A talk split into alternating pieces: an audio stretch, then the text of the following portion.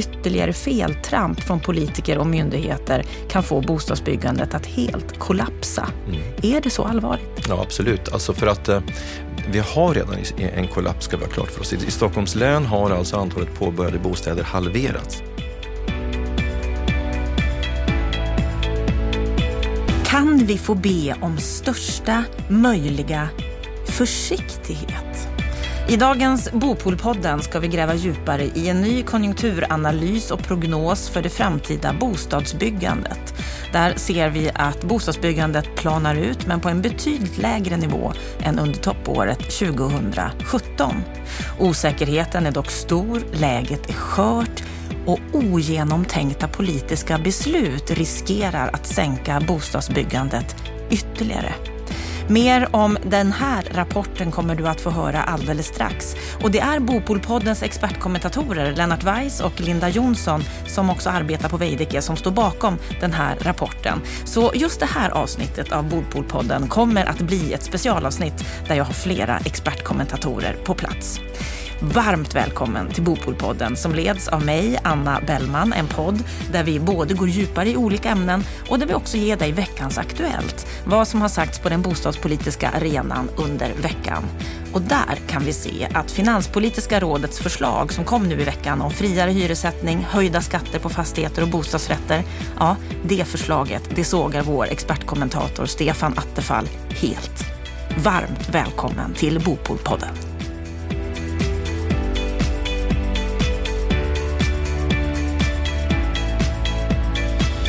Under veckan så kan man ju verkligen säga, Stefan Attefall, att det börjar röra sig på bostadsmarknaden nu. Flera artiklar som säger att bostadsmarknaden börjar vakna. Mm.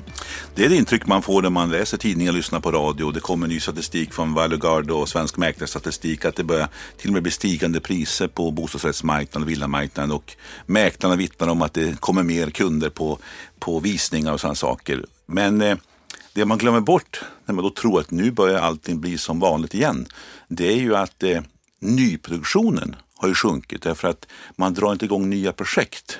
Utan man är ju glad när det säljs av både de nyproducerade men också eh, på andrahandsmarknaden. Men som sagt var, försiktigheten att dra igång nya byggprojekt, den har ju stigit dramatiskt. Och det är ju det som är långsiktiga problemet. Att marknaden återstabiliseras och till och med kanske börjar svagt växa och eh, priserna kanske till och med går uppåt något. Det är nog eh, ganska normalt och logiskt. Men vi kommer inte se nyproducerade bostäder i den takt som vi skulle behöva. Nej, och framförallt inte bostadsrätter i Stockholm. Det är ju en, fortfarande en krissituation och det här tror jag man har svårt att skilja på när man både är journalist och ska beskriva det här men också politiker och eh, de som följer den här debatten. Och om vi då ska reda ut begreppen lite grann. Vi pratar om nyproduktion och vi pratar om successionsmarknad. Mm, mm. Ja, alltså helt enkelt köpa och sälja begagnade bostadsrätter och villor. Det är ju successionsmarknaden, det som mäklarna håller på med. Och sen säljer de säkert också nyproducerade lägenheter, men eh, de är ju det mindre antalet. Och eh, där har, ju, har det fortfarande varit trögt. Men framförallt är det trögt att få folk att teckna sig på kontrakt för projekt som ska dras igång och byggas och bli klara om ett till två år. En färdigställd nyproducerad lägenhet, den går att sälja om du bara har justerat priset jämfört med kanske då man satte priset 2017 när det var som högst. Va? Man måste gå ner lite grann och det är det som håller på att ske nu, anpassning. Ja, vi är inte lika beredda att spekulera. Nej, och framförallt inte att köpa på ritning. Och det kanske kommer att eh, rita om marknaden lite grann, tror ja, du det? Ja, jag är helt övertygad om att bostadsrättsutvecklarna också måste tänka över sina affärsmodeller för att hitta andra sätt. Eh, och så måste ju allmänt tilltron komma tillbaka och, och så. Men där är trögheten, det är det stora samhällsekonomiska problemet. Eh, när man läser tidningsartiklar och tror att det står att bostadsmarknaden börjar ta fart igen och så, då tror man att allt är lugnt. Men det är det inte. Det är bara det att den här en del av marknaden börjar återkomma och den återkommer alltid, kanske bara på ny nivå. Igår i torsdagens DN så står det att dyra lägenheter står tomma mitt i brinnande bostadskris ja. svarta rubriker. Och jag tolkar det som att det är just den här saken att man, man helt enkelt konstaterar att det är trögt att sälja en del nyproducerade bostadsrätter. Men de kommer att säljas. Klart de är vakanta en lite längre tid än vad förr i tiden. Men eh, det som jag upplever vara liksom det underliggande budskapet här från Henrik Weston från, som är utvecklingsledare på Länsstyrelsen i Stockholm. Det är ju att han i praktiken dramatiserar bilden, visar på kontrasterna mellan svårt att sälja nya lägenheter och den stora bostadsbristen. Och så argumenterar han praktiken för att införa ett social housing-system i Sverige. Eh, likt många andra länder där alltså man sätter inkomstkrav och du, får, du som tjänar lite mindre än så här, du har rätt att få flytta in i vissa typer av bostäder. Och det är ett paradigmskifte som ju faktiskt är av stor politisk dynamit i Sverige. Än så länge har ju en enig riksdag avvisat sådana tankar. Eh, det är ganska intressant att se hur en hög tjänsteman på en statlig myndighet faktiskt så offensivt pläderar för detta. Och det är ju en del av den spaning som jag haft tidigare här i, i, i podden om att den här debatten växer. Mm, vi pratar mer och mer om ja. social housing på olika sätt, med ja. kanske olika benämningar också. Ja, och det finns ju också många olika tekniker. Men eh, att man börjar helt enkelt reservera vissa bostäder för människor med vissa inkomster och sådana saker. Det är det som är det nya. Men de ropen och de rösterna blir allt starkare. Mm, och den här artikeln den har att göra med att Länsstyrelsen idag fredag kommer ut med en ny rapport. Ja. Vad tror du att den, den, kommer att ge för effekt? Och den har vi inte hunnit läsa när vi pratar om detta. Men jag tror att de helt enkelt pekar på glappet mellan behov och byggtakt. Och det är ju det problemet vi har beskrivit många gånger förut. Det är växande. Och det är återigen för att koppla an till det vi börjar med. Det är en sak att man kan köpa en begagnad lägenhet och det kommer fler, fler människor på visningarna.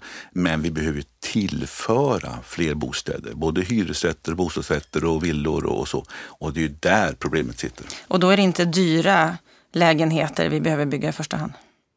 Ja, det, det, krävs nog eh, olika typer av lägenheter för olika kundgrupper. Enkelt. Eh, problemet är väl att vi har bara byggts för ett visst segment. Men, men där tror jag också marknaden måste vara diversifierad, men också kommunerna i sin planläggning, för de styr mycket i detta också. Finanspolitiska rådet har ju också sina förslag och föreslår en friare hyressättning, höjda skatter på fastigheter och bostadsrätter för att staten ska få betydligt fler miljarder. Mm. Är det här ja. en lösning? Ja, de har ju kommit med sina förslag nu om att lösa eh, bostadskrisen genom i praktiken eh, höjda hyror på hyresmarknaden och höjda fastighetsskatter för de som äger sin bostad.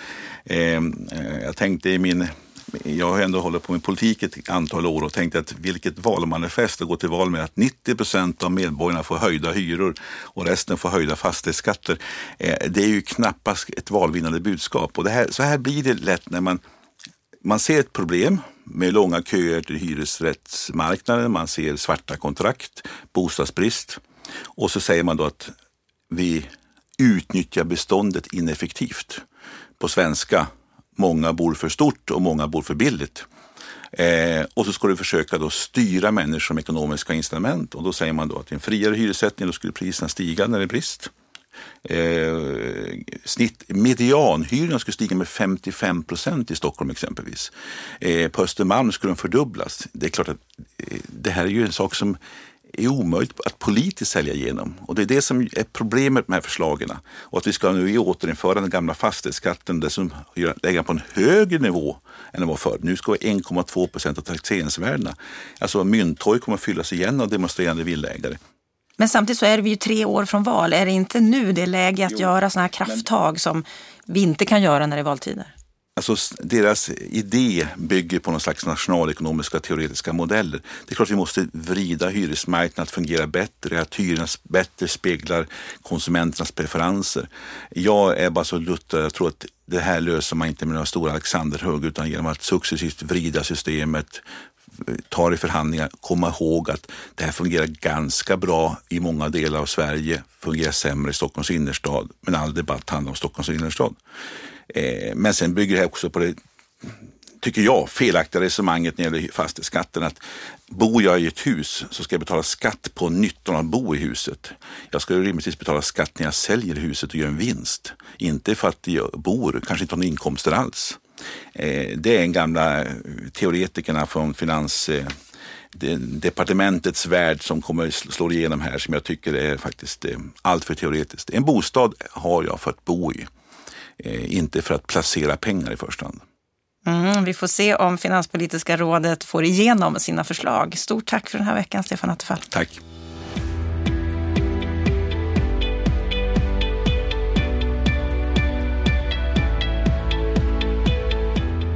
Veckans samtal ska gräva djupare i en ny konjunkturanalys och prognos för det framtida bostadsbyggandet.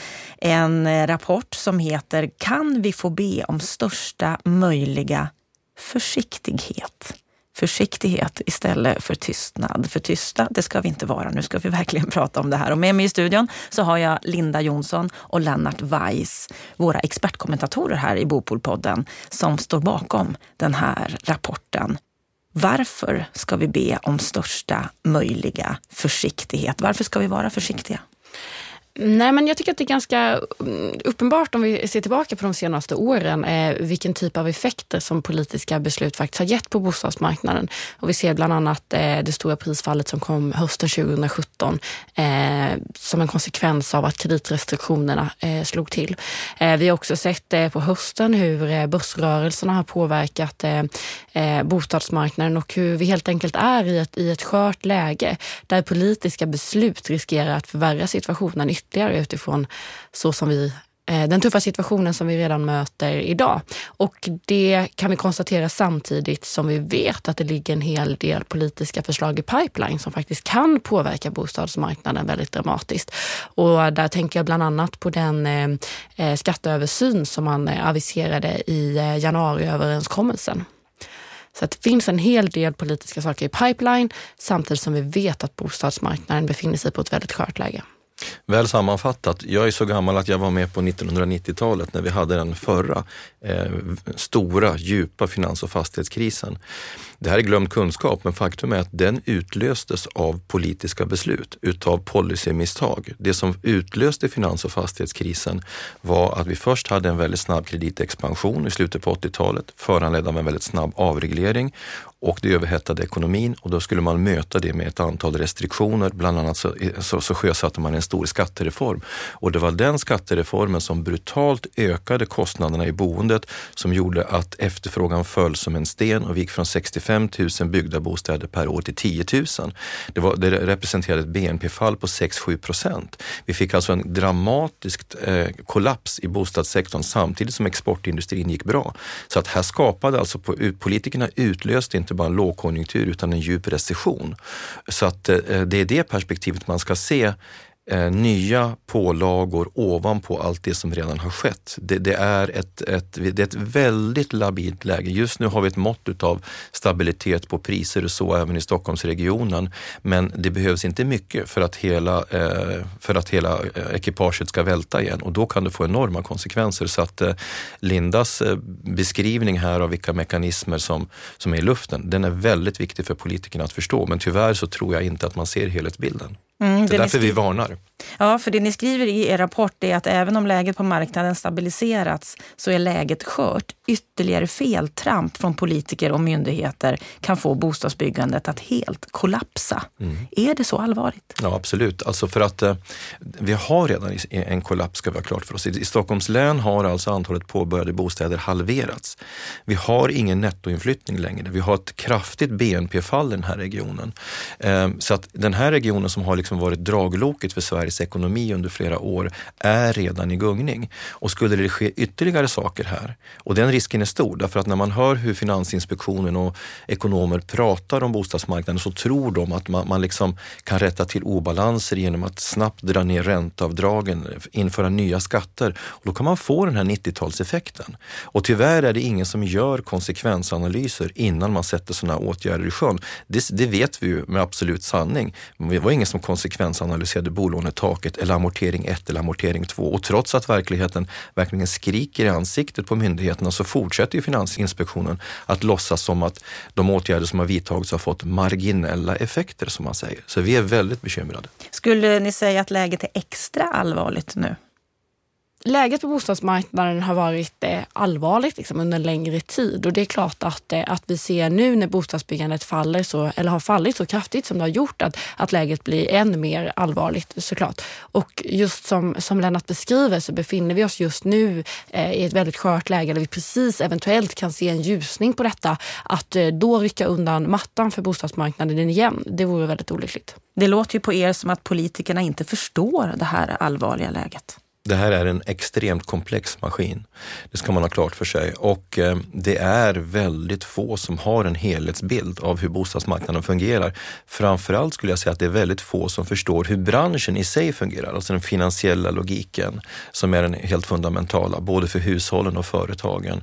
Jag, jag skulle säga att det är en av de viktigaste uppgifterna som jag och Linda och ett antal andra personer har när vi deltar på olika seminarier, att utbilda politikerna. Men vi når väldigt sällan de som Eh, sitter på de mest kritiska funktionerna, det vill säga Finansdepartementet, finansutskottet. De deltar väldigt sällan i den här debatten och det gör att de riskerar att leva i sin egen verklighetsbild och, och så skulle jag säga att det är. Det finns ett antal ekonomsanningar i de kretsarna som är i grunden felaktiga eller eh, inte särskilt välgrundade och eh, om de får styra den politiska logiken, till exempel när det gäller en kommande skatteomläggning, då kan det gå åt helvete ordentligt. Och nu har ni kommit med den här rapporten. Hur kommer ni presentera den för politikerna?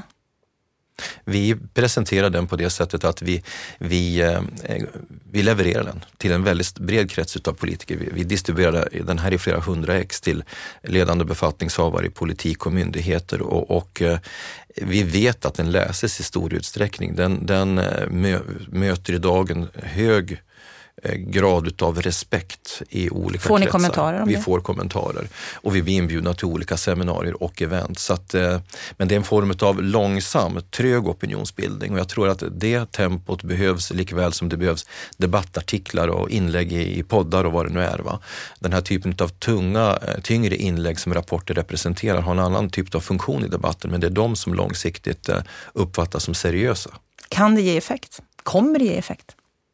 Det är väldigt svårt att säga, men vi hade inte pysslat med detta om vi inte trodde att det skulle göra det.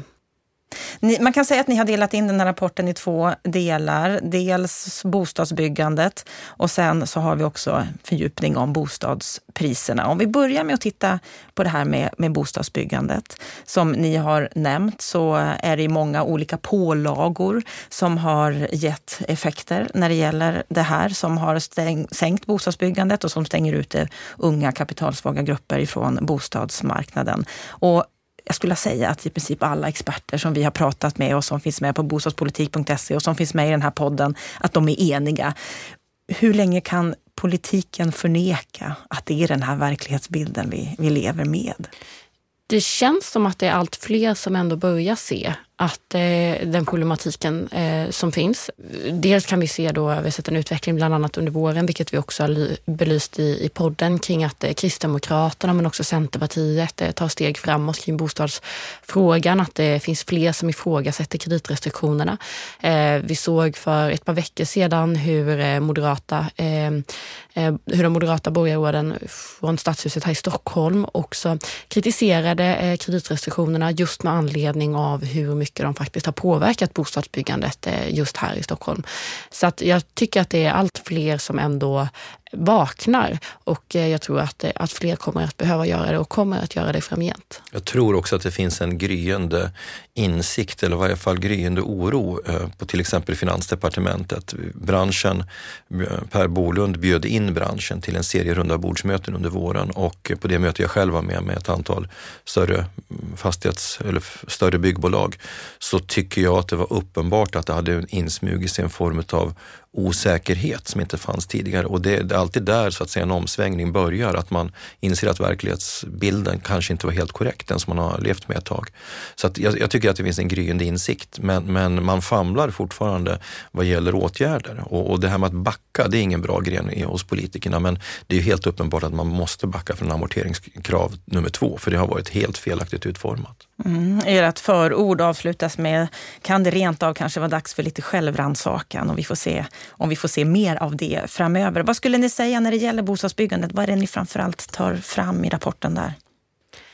Nej, men vi tittar ju på en rad olika saker. Vi tittar på dels eh, SCBs statistik för påbörjade lägenheter eh, som de kallar alla bostäder då, eh, bostadsenheter som, som byggs kallas för lägenheter i statistiken. Men eh, vi, vi kollar på de siffrorna. Eh, vi gör en egen prognos eh, där vi utifrån liksom, ekonomisk fundamenta eh, och historik eh, tittar på eh, hur bostadsbyggandet kan förväntas utvecklas framgent. vi kollar också på hur de börsnoterade bolagen, hur många projekt de har påbörjat och och vilken attityd man ser därifrån. Eh, och, och, och, där är det väl en väldigt eh, mix av, eh, av, av uppfattningar och inputs eh, som vi sedan drar en, en, en slutsats ifrån eh, baserat på vår erfarenhet. Och eh, det vi kan konstatera som man kan lyfta fram från rapporten är ju dels att vi såg att, att hyresrättsbyggandet ökade något i slutet av 2018. Eh, men eh, det har vi också härledigt till en effekt utav att eh, man aviserade att Eh, investeringsstöden skulle avvecklas i och med att Moderaterna och Kristdemokraternas budget eh, gick igenom. Och då hade man alltså incitament att se till att få igenom och få in de här ansökningarna eh, innan årsskiftet. Likväl som också den kommunala byggbonusen gjorde att det fanns incitament att rapportera in bostäder innan årsskiftet. Eh, annars kan vi som sagt se då att bostadsrättsbyggandet sjunker i hela landet och allra mest i Stockholmsregionen där kreditrestriktionerna har slagit som hårdast. Och att tillägga kring det här med att hyresrättsbyggandet ökar så kunde vi också se att, att det har ökat ökade mest just där investeringsstödet har varit mest attraktivt. Eh, det vill säga inte i Stockholm utan snarare i Malmö såg vi en stor ökning och i, i städer utanför storstadsregionerna så att säga. Ehm, och sen har man också, eh, får man titta på vår egna prognos, eh, eh så ser vi att, eh, att bostadsbyggandet kommer att, att fortsätta eh, ungefär på den nivån som vi ser nu. Och därtill så kan vi också se när vi kollar på de projektutvecklarna och eh, de eh, publika bostadsrättsbyggarna eh, så kan vi se att en liten positiv tendens både vad gäller hur mycket de säljer men också hur mycket som har påbörjats. Och det har antagligen en rad olika anledningar. Vi ser att när man påbörjade rekordmycket bostäder så gjorde man det under våren 2017 innan nedgången då där på hösten. Och det innebär att just nu så har vi också ett rekordstort färdigställande vilket innebär att bostadsrättsutvecklarna har stora incitament att se till att bli av med sina bostäder. Men också att man har haft ganska eh, en tid på sig nu att, eh, att anpassa de projekten som man inte kunde få igång då, som nu möter marknaden på ny nivå, vilket gör att vi också kan se en del positiva tendenser. Men det är fortfarande en ganska liten del av, eh, av det totala byggandet som är eh, från de publika då som vi har kunnat titta på. Och man ska också komma ihåg att det är under en ganska kort tid. Men vi ser en liten eh, positiva indikation därifrån i alla fall och det är kul att se. Mm, det ni säger är ju bland annat då att antalet påbörjade nya bostäder kommer att ligga på 40 000 per år de kommande åren. inte det ganska bra i rådande läge? Det beror på vad man jämför med. Alltså, bostadsbyggandet måste ses i förhållande till eh, befolkningsutvecklingen. Eh, och det, bör, man bör också analysera det nuvarande bostadsbyggandet i förhållande till hur mycket som har byggts de senaste 25-30 åren. Och då kan man konstatera att sen de generella bostadssubventionerna avvecklades i början på 90-talet så har vi byggt för lite i förhållande till, till befolkningsutvecklingen. Så det finns ett efterställt behov, speciellt i storstäderna. Det är det första. Och det andra är att vi har haft en ganska snabb befolkningsutveckling under 10-talet och beräknas ha en fortsatt befolkningsutveckling de närmaste 10-15 åren. Vi kommer att bli en miljon mer på Eh, 10-15 år, någonting sånt där. Va? Ehm, och då, då räcker inte 40 000. Då måste man upp förmodligen på ungefär 55-60 i snitt. Men, men jag kan också hålla med om att skulle man kunna hålla den här nivån och ha en ganska stabil byggnadstakt på den nivån eh, och, och, komplettera det med andra åtgärder som till exempel skulle kunna förbättra rörligheten i beståndet. Så mm, för det kommer ändå, till min ja, nästa fråga här. Så, ja, så, så, så, är det en hygglig nivå. Framförallt så skulle det ju vara bra om branschen fick ett visst mått av förutsägbarhet. Det stora problemet som man måste se här är kanske inte volymtalen utan det är att det finns eh, grupper som inte kommer in på bostadsmarknaden. Det är alltså den bostadssociala aspekten som är viktigare, skulle jag säga, än antal lägenheter som byggs. För att om den bostadssociala aspekten eh, finner lösningar, alltså att de grupper som har behov kommer ut i marknaden, då kommer bostadsbyggandet att hamna på rätt nivå. Men idag har du undanträngningseffekter mot svaga grupper. Det är det som är problemet och, mm, och det är de som förlorar i ett sånt här läge också. För du nämner detta med rörlighet lite i förbifarten. Är inte det en otroligt viktig del att vi ökar nu och får fart på ordentligt? Ja, men det är ingen lätt fråga därför att, därför att de åtgärder som föreslås, att höja fastighetsskatten till exempel för att den vägen pressa folk ut ur bostäderna, den är politiskt kontroversiell och svår. Folk måste ha någonting att flytta till också. De som man förväntar sig ska flytta, det är ju kategorin äldre ensamstående par eh, som, som bor i överstora bostad, bostadsrätter och villor. Vad ska de flytta till? Då måste det finnas den typen av bostäder som de behöver och då behövs det förmodligen någon typ av stimulanser där. Va? Eh, så att på ett allmänt plan så håller jag med om att rörligheten behöver öka, men det är inget quick fix det heller. Man ska också komma ihåg att när man har tittat på den här typen av frågor, till exempel när vi senast sänkte eh, reavinstskatten, så, så gav inte det någon eh, större effekt eh, på flyttandet. Man kan faktiskt inte se det alls i den, i den utsträckningen. Vilket också visar på att ska man göra någonting som ska påverka rörligheten så krävs det nog väldigt mycket finansiella medel. Och någonstans är det ändå så att, att, att vi har väldigt starka band till våra bostäder. Så att boendekostnaden stiger några hundra i månaden är inte det som avgör ifall människor kommer att flytta eller inte. Utan då krävs det betydligt mycket mer och det är en väldigt eh, knivig och eh, svår politisk fråga. Så det ska man också ha i åtanke. Att man ska inte, eh, jag tycker att det finns en tendens i debatten att man överskattar effekterna eh, just när det kommer till att, vad man brukar kalla då, använda det befintliga beståndet bättre och öka rörligheten. Att man överskattar de effekterna. Det blir helt enkelt lite ekonomteoretiskt skulle jag säga. Det, det finns substans i det men det är alldeles för Eh, enkel problembeskrivning och, för enkel recept, enkelt recept på den problematiken. Mm. Byggandet sjunker. Det vi kan se är att eh, människor blir lite mer försiktiga, eller ganska mycket mer försiktiga när det gäller att köpa nybyggnation på ritning. Är det läge nu att tänka om helt när det gäller hur vi ska formera vårt bostadsrättsbyggande. Hur tänker den kommersiella direktören på Veidekke här?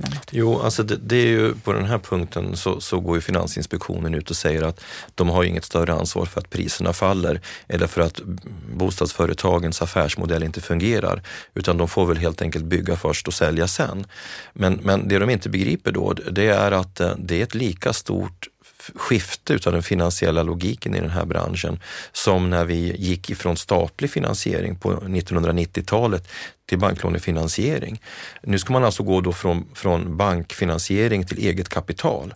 Och då inser man inte att eget kapital är väldigt mycket dyrare än lånat kapital.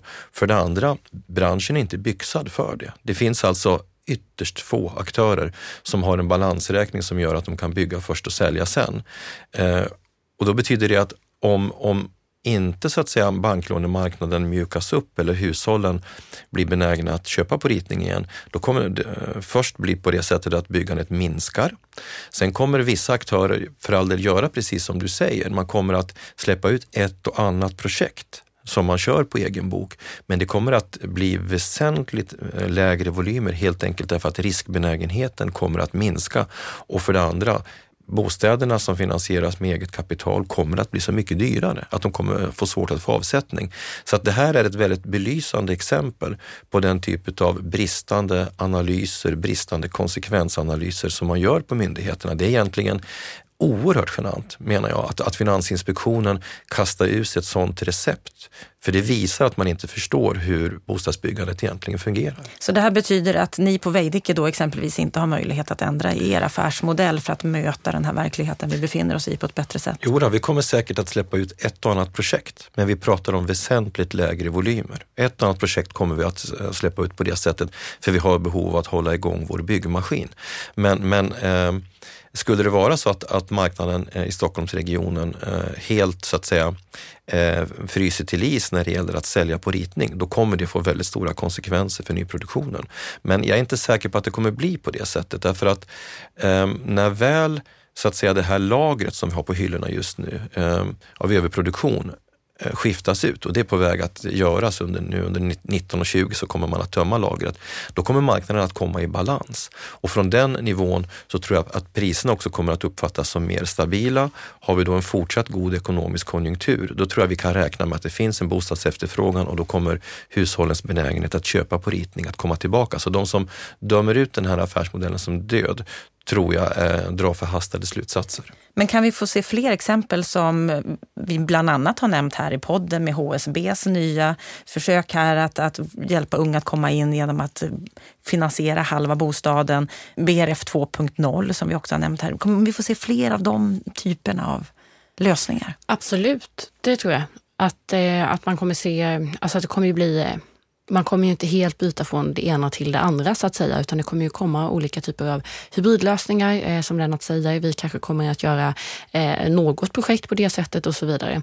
Eh, så det tror jag Men det kommer inte ta över avsevärd. Nej, det tror jag inte. Men jag tycker också, om man bara skulle lyfta fram tre saker just med vad det skulle ske om man skulle göra det här då. Eh, andra systemskiftet som vi kallar det i rapporten är ju egentligen att man skulle binda mer eget kapital och det ger ju egentligen tre konsekvenser. Dels att man totalt sett inte kan finansiera lika många bostäder, vilket gör att vi kommer bygga färre bostäder. Och dessutom vet vi att eget kapital är dyrare, vilket innebär att vi för det andra kommer att bygga dyrare bostäder.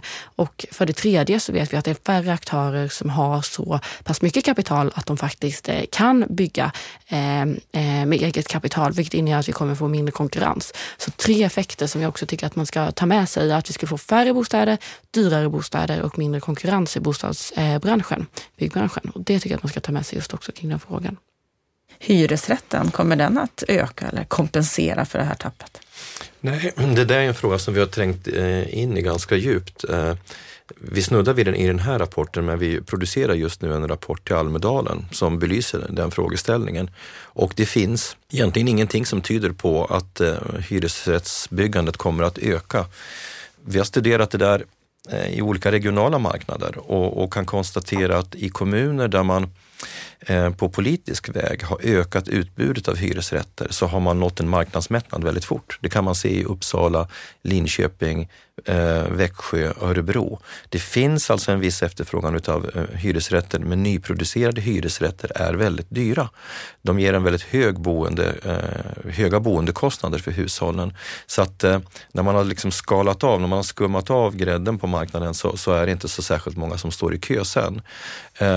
Vidare så, Eh, om man tittar på det här som, från ett helhetsperspektiv så den här diskussionen om hyresrätten den, den, analyseras ofta från två perspektiv. Finns det kapital respektive finns det efterfrågan? Och vi har studerat båda sakerna och kapital finns det nog så länge företagen har en stark egen balansräkning. Då finns det tillgång till billigt kapital på den internationella marknaden. Men däremot så visar våra analyser väldigt tydligt att det finns inte efterfrågan. Ehm, jag skulle säga så här att efterfrågan på dyra nyproducerade hyresrätter finns det i väldigt centrala lägen för hushåll som flyttar in på en arbetsmarknad och snabbt behöver en bostad. Men, men det finns inte ett långsiktigt intresse från hushållen att bo i dyra nyproducerade hyresrätter. Förutom er prognos om bostadsbyggande så innehåller ju också er rapport en fördjupning om bostadspriserna. Vad är det ni framförallt tar upp där? Nej, men vi pratar just mycket utifrån det som tangerar det vi har pratat om här innan också, om, eh, om, om varför eh, nyproduktionen påverkade så, så mycket utav den, eh, den prisnedgång som vi såg hösten 2017 och eh, beskriver då i ett resonemang hur eh, bostadspriser eh, just på nyproduktionen eh, sätts ju tidigt, i, ganska tidigt i projektskedet eh, och baseras ju då på att dels att man Eh, i förhåll, alltså det sätts ju i relation till successionsmarknaden men, men man sätter en premie för att allting är nytt och fräscht och för att det är lite underhåll i början. Eh, och, och därtill så sätts ju priset i relation till vad man förväntar sig av bostadsmarknadens utveckling. Alltså vad tror man att, eh, att den nya bostaden men också kundens gamla bostad kommer att vara värd när man flyttar in. Och då ska vi komma ihåg, som jag sa tidigare, att vi påbörjade rekordmånga bostäder just eh, våren 2017 och alla de var alltså prissatta eh, med en förväntan om att, eh, om att priserna skulle fortsätta stiga och att den här nedgången inte skulle komma. Och det man sedan kunde se då när prisnedgången kom var att eh, att den här eh, premien där man har förväntat sig att priserna ska stiga framgent, när det ändras till en osäkerhet så minskar kundernas både då Eh, förmåga att betala givet kreditrestriktionerna men också deras vilja att betala eh, när osäkerheten är större. Och det, därmed så, så blir ju också då nyproduktionen mer drabbad vid en, en, en, en prisnedgång på successionsmarknaden. Ifrån att vara prissatt över successionsmarknaden så riskerar den då att liksom bli prissatt under successionsmarknaden under en tid för att risken anses vara större helt enkelt jämfört med på successionsmarknaden när du flyttar in i den nya bostaden om tre månader kanske ungefär. Eller till och är kortare på bostadsrättsmarknaden. Så det är det resonemanget som vi beskriver och det knyter sedan an till det som eh, Lennart pratade om innan med, med bostadsrättsutvecklarnas eh, affärsmodeller. Eh, där man då ganska enkelt då i första ledet skulle kunna ifrågasätta eh, eller, och ifrågasätta bostadsrättsutvecklarnas affärsmodell just med att sälja på ritning och menar då, ja men kan ni inte bygga med eget kapital? Men då får vi just de tre eh, följdkonsekvenserna som jag pratade om, att vi får ännu färre bostäder, dyrare bostäder och mindre konkurrens. Och det ska man ha med sig in i den diskussionen.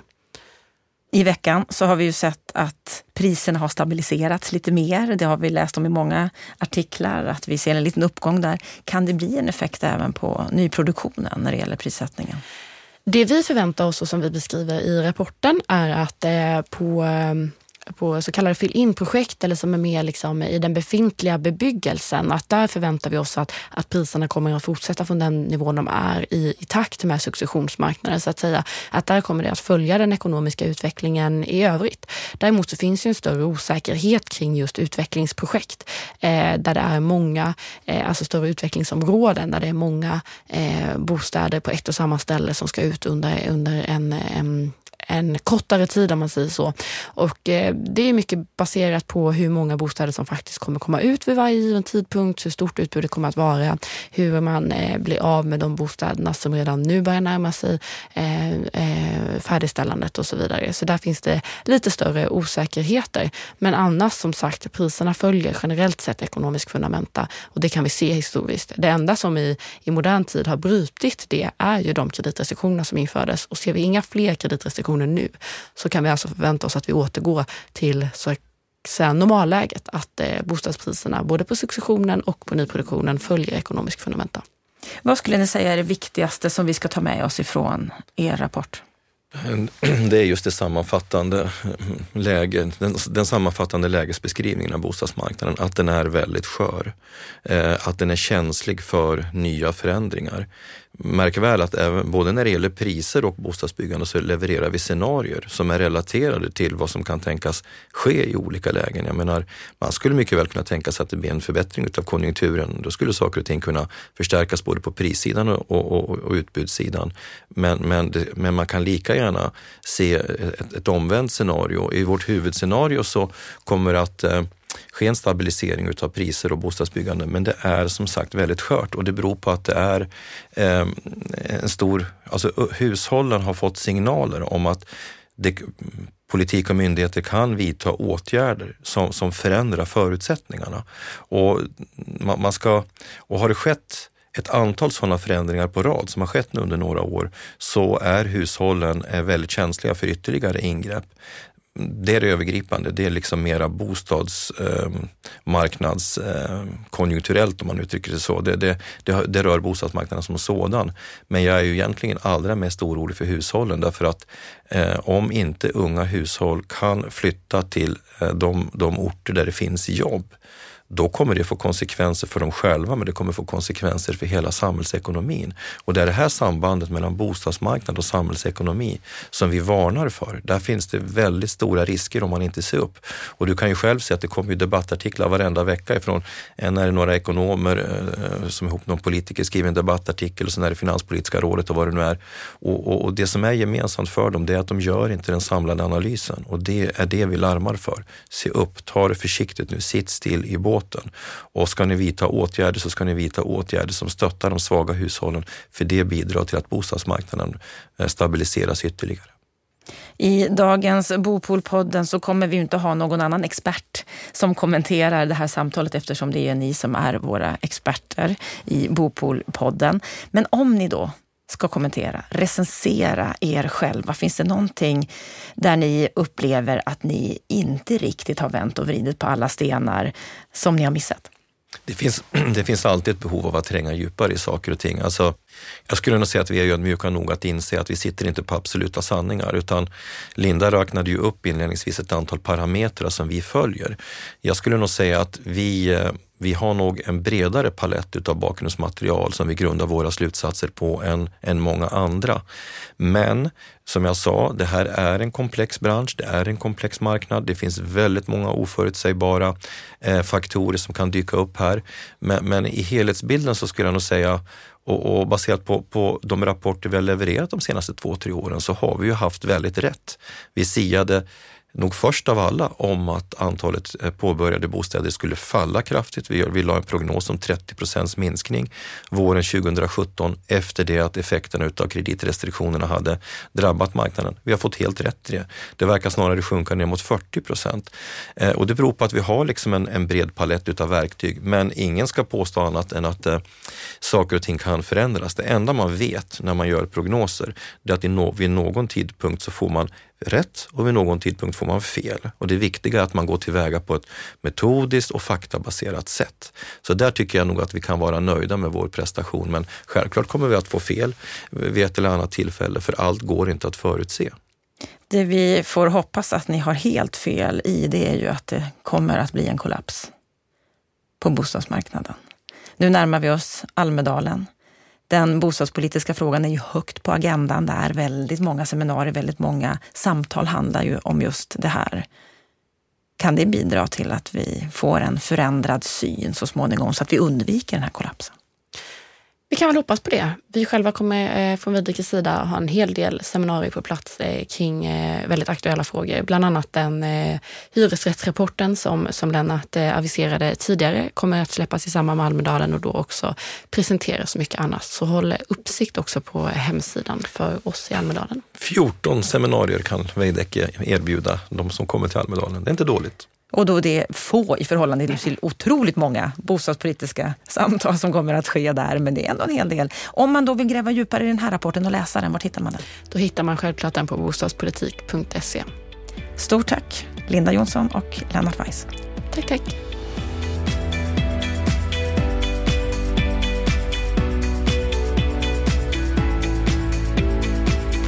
Nästa vecka i Bopolpodden så ska vi få möta en politiker som får saker att hända och som inte räds för att gå i bräschen. Niklas Nordström är kommunstyrelsens ordförande i Luleå, en stad som växer. Hör honom i ett öppenhjärtligt samtal om samhällspolitiska möjligheter och utmaningar, men också om svårigheten som politiker när man blir ifrågasatt och får ta emot hot och hat. Fram tills nästa vecka så önskar jag er en riktigt trevlig vecka den här veckan. Är det så att du vill nå oss på Bopolpodden så gör du det på mejladressen podd bostadspolitik.se. Ha en riktigt skön vecka.